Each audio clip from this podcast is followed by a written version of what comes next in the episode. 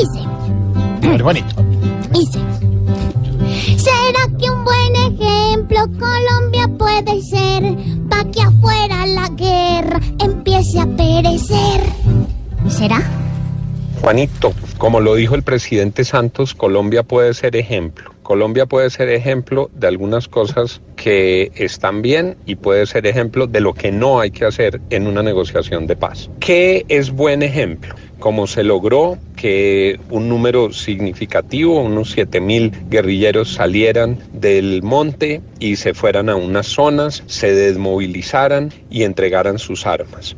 ¿Qué es ejemplo? Un número significativo de armas entregadas para que dejen de usarse para aniquilar gente. Eso es ejemplo. ¿Qué no es ejemplo? Entregarles muchos beneficios a los de la cúpula de ese movimiento sin exigirles con firmeza que retornen los niños que están reclutados criminalmente. ¿Qué no es ejemplo? Permitir que el país se llene de cultivos ilícitos mientras se da la negociación, que no es ejemplo. Transferirle a los ciudadanos del país que con sus impuestos paguen todas las indemnizaciones y reparaciones porque el pago que hace el grupo guerrillero desmovilizado es precario, que no es ejemplo, no es ejemplo que no se establezca un proceso penal serio, que responsables de crímenes gravísimos aterricen en la política sin siquiera haber pasado por un proceso judicial.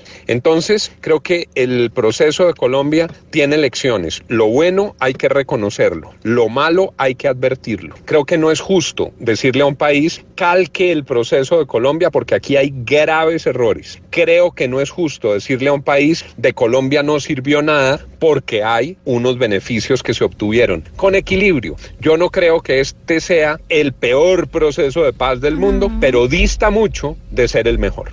Uy, bueno. Bueno. Esperamos, Juanito, que tu duda clara esté. Pregunta todo aquello que curiosidad te dé. Ay, es que yo no sé.